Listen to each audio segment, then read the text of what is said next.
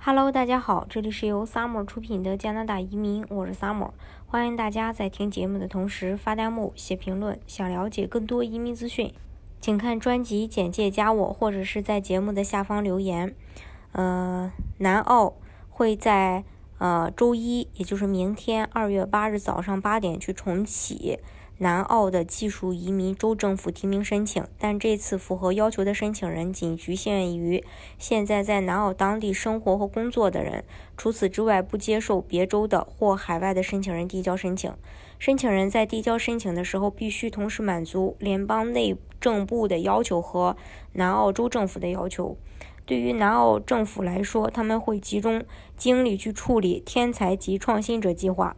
南澳将向对南澳优先增长行业有卓越贡献、优秀的人才提供很好的机会和通道。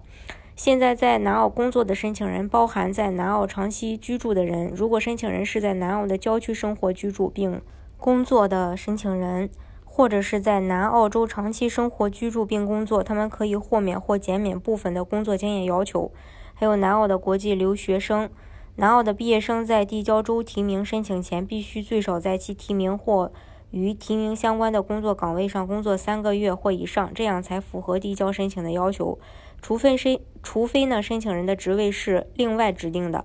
另外，南澳的雇主提名申请通道一直都是畅通的。四九四的签证申请也是大家比较关注的。如果说有需要去办理南澳的技术移民提名的申请人，嗯，其实。还是要尽早去做一个规划，争取呢，呃，顺利的拿到身份。好，今天的节目呢，就给大家分享到这里。如果大家想具体的了解澳洲的移民政策，不管是技术移民也好，还是投资移民也好，大家可以看专辑简介加我，或者是在节目的下方留言。期待与你们的相遇。